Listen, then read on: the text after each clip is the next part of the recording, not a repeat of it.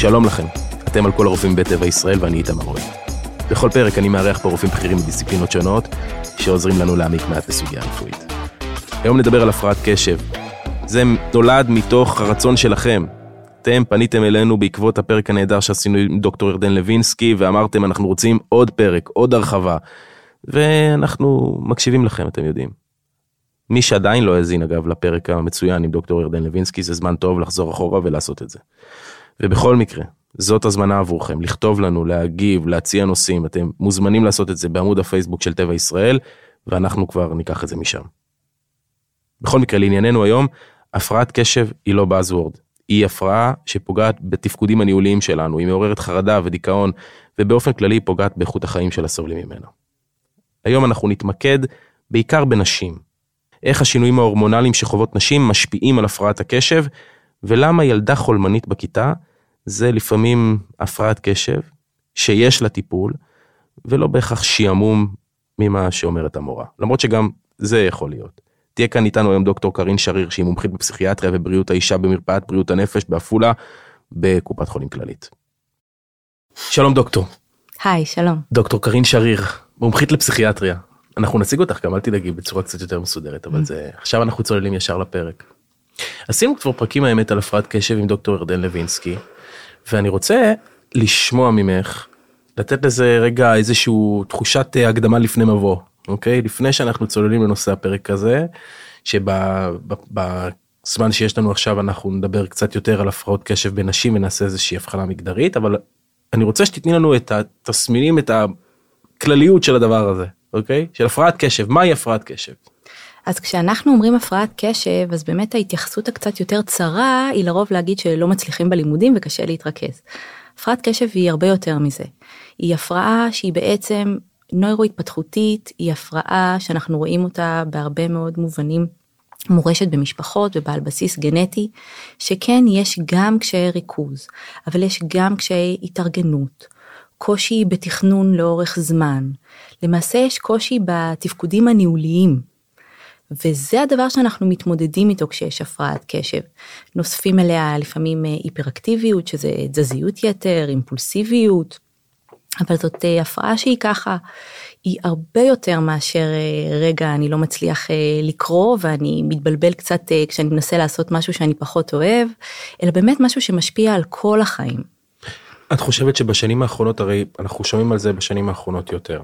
זה לא פרק עכשיו על אה, למידה מרחוק ופלאפונים ואיך הם משנים את חיינו וכל מיני דברים כאלה מסכים וכל הדבר הזה אבל כן אני רוצה לשמוע ממך כרופאה שפוגשת בשטח אנשים אה, יותר ממה שאנחנו פה באולפן הממוזג של הפודקאסט. אני רוצה להבין אם אנשים היום יותר מודעים לזה ממה שזה היה בעבר. עד כמה אנשים באים אלייך ואומרים יש לי הפרעת קשב כלומר הם באו עם ההבחנה של עצמם בבית. בעצם אנחנו רואים קשת של אנשים, אני פסיכיאטרית מבוגרים. אז אנשים לא באים אליי בזמן בית הספר, הם באים אליי בצבא, כשפתאום הם צריכים להיות באיזשהו קורס מאוד מאוד יוצא דופן והם אומרים, אה, רגע, משהו לא, לא הסתדר לי שם. הם באים אליי כשהם סטודנטים באוניברסיטה ואומרים, רגע, בבית ספר ישבתי לרגע. והבנתי את המורה בקושי, אבל בסופו של דבר השלמתי הכל בבית, הסתדרתי, הוצאתי אחלה ציונים. הם באים אליי כשהעומס בעבודה נהיה כבד. כשאתה עכשיו הייטקיסט ואתה צריך לשבת ולתכנת כמה שעות ברצף, פתאום דברים מתחילים להסתבך, פתאום תשומת הלב שנדרשת ממך יותר גבוהה. באות אליי המון אה, אימהות, שפתאום ארגון הבוקר שלהם לא יכול להיות אה, אה, להיות אה, עם עצמן כי פתאום בן או בת הזוג יוצאים מוקדם לעבודה ולא מצליחים להתארגן עם הילדים בבוקר וכל פעם שוכחים או את המפתחות או את הארנק או את התיק של אחד הילדים בדרך לבית הספר. אז ככה אנחנו רואים את זה בכל שלבי החיים. השאלה היא כמה זה הפריע עד עכשיו ואז אנשים בעצם מתחילים לבוא ולהגיד רגע, שמענו על זה יותר, קראנו על זה יותר, פתאום שמענו שיש את זה לעוד אנשים, אולי שזה בכלל הילדים שלי ואז אני באה לראות את זה בעצמי. פתאום אני רואה את כל מה שהילד שלי עבר עם הקשיים שלו בבית הספר, רגע, גם אני הייתי ככה. ואז אנחנו מגיעים בעצם לפסיכיאטרים מבוגרים, לנוירולוגים מבוגרים, לרופאי משפחה, משפחה שמתמחים בהפרעות קשב, ובאים לעשות אבחון, באים לראות אם זה חלק ממה שיש להם. כמה זמן לוקח אבחון כזה? האבחון בדרך כלל נעשה שוב פעם על ידי איש מקצוע שמוסמך לכך, כפי שפירטנו. אז אמרנו נוירולוג, פסיכיאטר או רופא משפחה, משפחה שמתמחה בהפרעות קשב. אה, יש גם מבחנים ממוחשבים, יש גם ראיון, אה, מספר שעות לרוב. מספר שעות. זה הסדרי גודל, כן. ו- ובסוף האבחון את כפסיכיאטרית מומחית יודעת להגיד הבן אדם סובל מהפרעת קשב אה, כזאת או אחרת או זה התסמינים בכל מקרה שמהם הוא סובל למרות שהוא בא עם התסמינים מהבית הוא אומר לך מה, mm-hmm. מה התסמינים שלו אבל את אה, מתחמת לו את זה ואומרת אתה צריך תרופה כזאת או תרופה אחרת לא נזכיר פה כרגע שמות של תרופות אבל יש לך פתרון. יש לך פתרון, יש לך פתרון תרופתי, יש לך פתרון לא תרופתי, אבל הרבה יותר מזה, זה להבין שמה שחשת כל השנים האלה, שלא הגיע לידי מקום של מענה, יש לו גם סיבה. יש לזה שם, יש לזה הגדרה, ויש לזה דרכי טיפול. את יודעת זה מצחיק כי כאילו אני בן אדם מאוד אה, נקרא לזה מבולגן, אוקיי? ושוכח דברים וזה תמיד אין כמעט מקום שאני הולך אליו אני לא שוכח משהו. אז תמיד התייחסתי לזה כי את יודעת כבן אדם מבולגן. זה חלק מההתנהגות האנושית יש אנשים שהם יותר מסודרים יותר מבולגנים זה אז מה שאת באה למעשה ואומרת לי תשמע יכול להיות שההתנהגות הסיסטמטית הזאת איזשהו מוטיב חוזר בחיים שלך שאתה משאיר את הדברים שלך בכל מקום איפה שאתה הולך היא בעצם הפרעת קשב שהיא גם זאת הפרעה נורמטיבית זה יש לה יש לה פתרון היא לא איזה חוסר אחריות הרי בשאר הדברים אתה אחראי.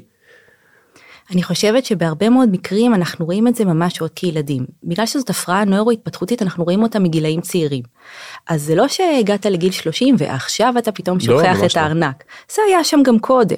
אז שכחת את המחברת אה, בדרך לבית ספר למרות שממש התכוונת אבל בדיוק קרה משהו בבית ולא נכון. הספקת להגיע ווואלה היא פתאום נשכחה על השולחן היית בדרך אבל משהו הסיח את דעתך.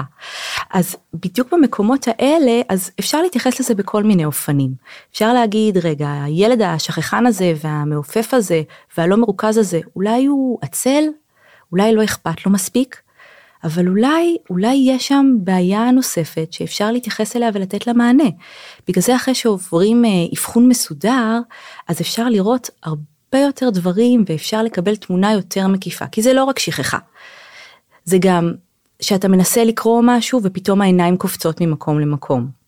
זה אומר שאתה תכננת איך לצאת מהבית והכנת הכל ליד הדלת ועדיין משהו נשכח מאחור. זה אומר שיש קשיים בוויסות הרגשי והיינו רוצים אולי להגיב בצורה אחת למשהו ואנחנו מגיבים ככה אבל העוצמות הן הרבה יותר גבוהות. ופתאום דברים מתבלבלים וזה נראה קצת יוצא דופן. למה אני מגיב ככה אם שכחתי את הארנק? למה זה נראה ככה? למה אני פתאום בוכה מזה. זה לא אמור להיות ככה, בסדר, זה דבר פעוט, ופתאום המנעד הרגשי נורא גדל. אני רוצה רגע לצלול לנושא השיחה שלנו, mm-hmm. שזאת ההפר... ההפרדה המגדרית למעשה בין נשים לגברים. אנחנו עוסקים בפרק הזה בהפרעות קשב בדגש על נשים. יש עוד הפרדות כאלה? כלומר, את אומרת אני פסיכיאטרית מומחית למבוגרים אז אני מניח שיש פסיכיאטרית מומחית לילדים שאלה יש הפרעת קשב כמו שיש הפרעת קשב לנשים וגברים יש הפרעת קשב לגברים לנשים וגברים הפרעת קשב לילדים ומבוגרים הפרעת קשב כלומר כמה קטגוריות יש בה כמה הבחנות יש בזה. בעצם אנחנו רואים שלאורך השנים הרבה מאוד מההפרעות הפסיכיאטריות ומההפרעות הרפואיות בכלל אז רוב המחקרים נעשו על גברים כי נשים נגיד כשאנחנו מנסים אה, לעשות איזשהו מחקר אורך על נשים נכנסות להיריון מניקות קשה מאוד להוציא את הפקטורים האלה מתוך איזשהו אה, אה, מצב מדעי או לבקש ממישהי טוב את חושבת לא נכנסת להיריון שנתיים עד שנסיים את המחקר. דברים קורים והחיים קורים והרבה פעמים נשים היו בעצם מודרות מהמחקרים ולכן המידע שאנחנו מגלים בשנים האחרונות כשיש הרבה יותר מודעות לזה היא. גם בהפרעות פסיכיאטריות אחרות, גם במחלות גופניות. אז אנחנו רואים שגם בהפרעת הקשב יש, אמ, יש התבטאות מעט שונה בין נשים לגברים. זה נראה קצת אחרת. אם באמת בגברים אנחנו רואים יותר היפראקטיביות ותזזיתיות מאוד גדולה, ואולי אפילו קצת יותר אה, חוצפנים, כי האימפולסיביות היא נורא גבוהה, ואנחנו רואים את זה עוד כילדים, ואז הם מאותרים הרבה יותר מהר, כי הילד הזה זז קצת אה, לעין במורה, והוא גם מפטפט עם החבר. אבל בנשים, עוד כבר כשהן ילדות, אז דווקא אנחנו נטה לראות את הפן היותר חולמני. לפעמים הן כן אימפולסיביות והן כן מקיפות את התשובה מהר מדי במבחני, אה, אה, בשאלות רבות ברירה, אבל אנחנו נראה את זה קצת אחרת ונחווה את זה קצת אחרת. כי מה, היא יושבת שקטה בכיתה, היא לא מפריעה לאף אחד, איזה הפרעת קשב. אולי היא פשוט פחות חכמה, אולי היא פשוט פחות מסתדרת עם החומר, ואנחנו כחברה הרבה פעמים מקבלים את זה ככה, היום אנחנו יודעים קצת אחרת. זאת אומרת, מה שאת אומרת, זה שחולמנות, אוקיי? אם אני נוגע רגע בתסמין, זה לא בהכרח מעיד על, אה, או זה, זה לא בהכרח מעיד על אה, שיהיה בן אדם חולמני, זה יכול להיות, יכול להעיד על זה שהבן אדם יש לו הפרעת קשב, שהוא לא מוצא את עצמו בכיתה. זה יכול להיות באמת כחלק מהפרעה רחבה יותר ולא בהכרח כתסמין מבודד.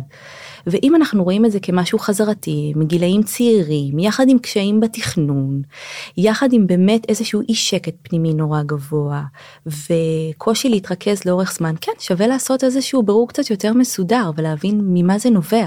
אוקיי, okay, אז אמרנו בגילאים יותר צעירים יש את החולמנות, שזה חולמנות מול היפראקטיביות. אוקיי אבל אנחנו בסופו של דבר גם אה, דיברנו על הפרדה בין מבוגרים ל, ליותר צעירים אז ככל שמתבגרים החיים אמרת בעצמך החיים קורים. אמ, נשים נכנסות להיריון אה, יש עוברים על הגוף הנשי תהליכים הורמונליים כאלה ואחרים וסת אה, ועוד כהנה וכהנה דוגמאות שאת בטח תכף תדברי עליהם ומעניין אותי לדעת איך התופעות הנשיות הגניקולוגיות האלה משפיעות על הפרעת, על הפרעת הקשב ככל שהשנים חולפות. אז אולי צריך להגיד רגע על מה אנחנו מדברים. לפעמים אה, אנחנו באמת אה, נכנסות להיריון, ואפילו כולנו קוראות לזה לרגע טפשת הריון. איזה טפשת? הייתי חדה לגמרי לפני. ונולד ילד ואני לא לגמרי באיפוס ואני נורא עסוקה איתו כל הזמן. או שבשלושת הימים לפני קבלת הווסת, הראש שלי לא איתי, אני עצבנית, אני בלחץ, אני פחות מרוכזת.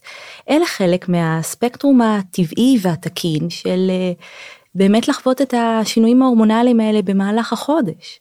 עכשיו ברגע שמדובר באישה עם הפרעת קשב שגם ככה יש לה קשיי ריכוז וארגון אז אנחנו לוקחים את זה לקצה אנחנו לוקחים את זה לאקסטרים אז אנחנו פתאום רואים שבכמה ימים לפני הווסת הריכוז שלה מאוד יורד ובאמת יש מטלות שהיא עושה הרבה פחות טוב. אנחנו רואים גם במהלך ההריונות שהריכוז שלה הוא פחות טוב, היא באמת עסוקה יותר בהיריון, במה יקרה איתה, יש עומס מחשבתי הרבה יותר גדול, כנ"ל גם אחרי הלידה. זה אחלה כותרת לפרק. Mm. דוקטור שריר נקודתיים, לא טפשת הריון, הפרעת קשב. בוא נקרא לזה הפרעת קשב מצבית כי לא כל מי שככה מרגישה שהריכוז שלה יורד ובאמת יש מצב הורמונלי מאוד יוצא דופן אז אז זה זה אבל זה כן מחמיר את זה וצריך לתת על זה את הדעת. כלומר לא להתפלא שאם מישהי הייתה לא מאורגנת לפני ההיריון פתאום בהיריון הכל יסתדר לא זה יחמיר וצריך להתכונן לזה. איך מתכוננים לזה? התחלה טובה היא באמת להכין את הסביבה וגם לדעת מה ההבחנה. כלומר כשאת רק לא מאורגנת אבל את יודעת שאת הולכת אה, להיכנס לצורך העניין לטיפולי פוריות, לקבל הורמונים, אה, להיכנס להיריון, כן, אז יש סיכוי שהמצב הזה יחמיר, וצריך לקבל יותר עזרה, יותר עזרה בארגון, וזה בסדר. זה בסדר לבקש אותה, וזה בסדר לדעת שזה הולך לבוא. אמ, זה הולך לבוא, משמעותו שזה גם יכול לחלוף? בדרך כלל כשההיריון אה, באמת מסתיים, ההנקה וקצת יותר חוזרים לשגרה, אז אנחנו כן רואים שיפור בקשב יחד עם הירידה בעוצמות של ההורמונים. אבל אני אימא הילדים שלי פה מתרוצצים אה, באולפן כי חנוכה אה, אני לא יכולה להגיד שהריכוז שלי הוא תמיד אה, פיקס כי אני גם חושבת עליהם אני חושבת שזה חלק מלהיות הורה אז זה נכון שאני לא כמו כשהייתי בשנות ה-20 העליזות שלי סופר מרוכזת סופר חדה באמת דברים נוספים לנו לחיים העבודה האינטנסיבית באופן אובייקטיבי כן ולזה אם נוסיף את הפרעת הקשב אז אנחנו רואים עוד תוספת שאותה אנחנו יכולים לטפל להקל לעזור עם השנים. זאת אומרת מה שאת אומרת דוקטור שבאופן אינהרנטי הפרעת הקשב שלנו הולכת ומסתבכת ככל שעברות השנים משום שהצהרות שלנו גדלות. קצת כן. נכון? זה קצת ה... הרבה. זה, זה הדבר. כן. אני רגע אדבר גם מנקודת מבט גברית גם. יש הרי מתיחות מובנית עשו על זה סרטים כתבו על זה ספרים יש מתיחות מובנית בין נשים לגברים. אחד רוצה הוא לוקח לו פחות זמן להתארגן השני לוקח לו יותר זמן היא לוקח לו בדרך כלל יותר זמן להתארגן. תמיד יש איזשהו סוג של אה, מתיחות. מה שאת באה בעצם לה, להגיד לי זה שהפער בארגון ביציאה מהבית אוקיי? הוא הרבה פעמים תולדה של הפרעת קשב. זה לא איזה עניין תרבותי אה, או מצד שני, משום שנשים באופן אה, מגדרי היסטורי, נקרא לזה אפילו ככה, הם הוסללו יותר לטפל במטלות שמסביב, לטפל בילדים, לטפל ב... כלומר, נראה לי שבדיוק פה נגעת בבעיה. אישה היא אשת חיל, היא עושה הכל, ברור, היא אמורה לגדל את הילדים, לעשות קריירה, להתארגן, להיראות טיפ טופ, והחיים המודרניים הם רק אה, תוספת, אז גם יש לה קריירה הרבה יותר גדולה מחוץ לבית, אה, וכל יתר המטלות הרבה פעמים נוספות גם עליה. אז נכון שזאת באמת אה, חשיבה שאנחנו פחות רואים היום, אבל היא קיימת, אישה מצופה לעשות הרבה יותר מטלות בסביבת הבית, היא מצופה לעשות יותר עבודות נוספות, היא אמורה לנהל הרבה דברים במקביל, אבל גבר כשהוא רואה כדורגל, בדיוק סיימנו מונדיאל, נו באמת, הוא מרוכז במונדיאל, הוא לא באמת יכול עכשיו לשים לב לזה שהילד שלו בוכה ליד. אז זה כן מאוד מאוד אה, מתאים גם מבחינת אה, הסללה באמת חברתית. עכשיו, נשים עם הפרעות קשב קשה להם יותר. ואז באות טענות, ורגע מה, את לא יכולה להיות כמו, כמו השכנה? את לא יכולה להיות כמו זאת שראיתי בטלוויזיה? לא, יש אתגרים שצריך להתמודד איתם. בעצם קו ראשון להפרעות קשב אנחנו הרבה מאוד פעמים מציעים טיפול תרופתי. וכשאנחנו מציעים טיפול תרופתי אז אנחנו זוכרים שהטיפול התרופתי הזה הוא לא נועד רק ללימודים או רק אה, למסגרת של ארגוני בוקר. טיפול התרופתי הזה נועד לכל היום. כי הפרעת הקשב לא נעלמת בשעה מסוימת. אנחנו צריכים עזרה להתארגנות בבוקר, לנהל את היום, לעבוד, לחזור לילדים, לארגן אותם. אה, אנחנו רוצים גם אה, אולי לבלות קצת בערב בלי שיש איזשהו חוסר ויסות רגשי נורא נורא גבוה, שפתאום אה, דברים פעוטים יחסית גורמים לבכי או לתגובה לא מותאמת, שאנחנו רוצים בעצם להמשיך אותה לאורך היום ולהרגיש שאנחנו בשליטה. ולהרגיש שאנחנו יכולות. בנוסף, אם אנחנו מדברים על זה, יש גם שיטות נוספות, שבעצם אה, באות לתת עוד מענה של דרכי התמודדות, בעיקר מהעולם הקוגניטיבי התנהגותי, שאנחנו רוצים לתת עוד איזושהי מעטפת נוספת להתמודדות ביומיום. דוקטור, אני רוצה רגע לדבר על זה שלא מאבחנים מספיק. נכון. יש, לא מאבחנים מספיק. נכון. וזה כאילו נראה שכן, אבל לא ממש. בעצם אנחנו יודעים על המספרים. המספרים שאנחנו יודעים עליהם הם שנגיד אה, הבדלי האבחון בין אה, בנים לבנות כילדים, כבגירים, בזמן בית ספר, בזמן שהם עטופים במסגרת הכיתה, שהמורה רואה אותם, שההורים שמים לב שהם לא כל כך יושבים לעשות שיעורי בית, אז הם בעצם שלוש לאחד לטובת הבנים. ואז כשאנחנו מגיעים לגילאים של אה, בגירים יותר, זה אחד לאחד, נשים שוות לגברים. וואלה. מה קרה? למה זה? מה השתנה בדרך? נכון. אז בעצם אנחנו יודעים שכן בנשים יש תת אבחון נורא גדול. שהחרדה שאנחנו רואים אצל נשים היא לפעמים נחווית כחרדה ולא בהכרח כחוסר ויסות רגשי של הפרעת הקשב. שזה שהרבה מאוד שנים היא הייתה חולמנית ונחשבה בתור מי שלא מצליחה ולא טרחו לבדוק אם יש איזושהי הפרעת קשב קצת יותר בצורה מסודרת אז היא קצת יותר דיכאונית וקצת יותר לחוצה והיא קצת יותר שהיא יודעת שהיא היא פשוט פחות מצליחה ככה זה עובד לה וככה השנים עוברות ואין הבחנה ואז אנחנו באמת רואים את הנשים האלה המון פעמים מתפספסות ומגיעות עם קומורבידיות, כלומר עם מחלות פסיכיאטריות נלוות, עם יותר חרדה, עם יותר דיכאון, עם יותר הפרעות אכילה. כלומר הכל, הכל, אה, לא הכל, אבל הרבה דברים הם סעיפים, סניפים נקרא לזה ככה. סניפים לגמרי. הם, הם סניפי הפרעת הקשב, אוקיי? אה, יותר חרדה, היבטים קומורבידים כאלה ואחרים, יותר אה, הפרעות אכילה לפעמים, דברים שאנחנו לא רוצים, אוקיי? לצורך העניין. וכאשר הפרעת הבסיס היא לא מטופלת, ואפשר לפתור את כל הסניפים האלה, אפשר לסגור את כל הסניפים האלה, אם נסגור קודם את הסניף הראשי שהוא הפרעת הקשב. אולי לרגע נסביר את החוויה של למה אנחנו מתכוונים. אוקיי. Okay. אם אנחנו מדברים על ככה ילדה נערה גילאי בית ספר בסך הכל הסתדרה. ואז פתאום מגיע, אה, מגיעים יותר עומסים. מגיע החטיבת ביניים, מגיע התיכון, אה, גם העומסים הלימודיים עולים, גם העומסים הרגשיים עולים.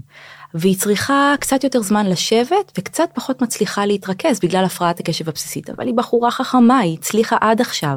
ופתאום אנחנו רואים איזושהי ירידה בלימודים. ולזה יש לה גם קושי לתכנן והעומסים עולים. ויש אה, חוסר ויסות רגשי. אז כשהיא יוצאת לדייט היא מגיבה קצת לא רגיל. ואומרים לה בעצם שהיא בעצם לא יוצלחת כזאת ולא מסתדרת עם מה שקורה ולמה היא מגיבה בכזאת דרמטיות? ומה זה כל הדבר הזה? ולאט לאט לאט היא מבינה שהיא פשוט פחות טובה. היא פחות טובה ממי שלידה, היא פחות טובה מהסביבה, היא פחות טובה ממה שהיא הייתה רוצה בשביל עצמה. משום שתנאי הפתיחה שלה הם מראש נכון. יותר קשים. נכון, הם בהחלט יותר קשים מראש, מבחינה שוב פעם, נוירו-התפתחותית. ואז היא הולכת ומתחילה לפעמים לפתח באמת תסמינים נוספים. היא בחרדה, היא בחרדת בחינות, כי היא יודעת שכשהיא במבחן והלחץ עולה, שגם ככה הריכוז יורד כשהלחץ עולה, אז היא מתפקדת הרבה פחות טוב. היא מנסה מלא דברים ולא מצליחה, ולא מצליחה שוב ושוב ושוב, ואז אנחנו רואים שעולה דיכאון. ואולי אומרים לה שהיא קצת מגזימה, ובנוסף היא נערה בגיל ההתבגרות, ולאט לאט אנחנו רואים שהיא קצת מצמצמת אכילה כדי לנסות לשמור גם על זה, כדי שלא בטעות יגידו עליה עוד משהו שהיא לא בסדר בו, ואנחנו רואים ככה מין גלגל שהולך ומתגלגל, כשהבסיס הוא הפרעת קשב לא מטופלת.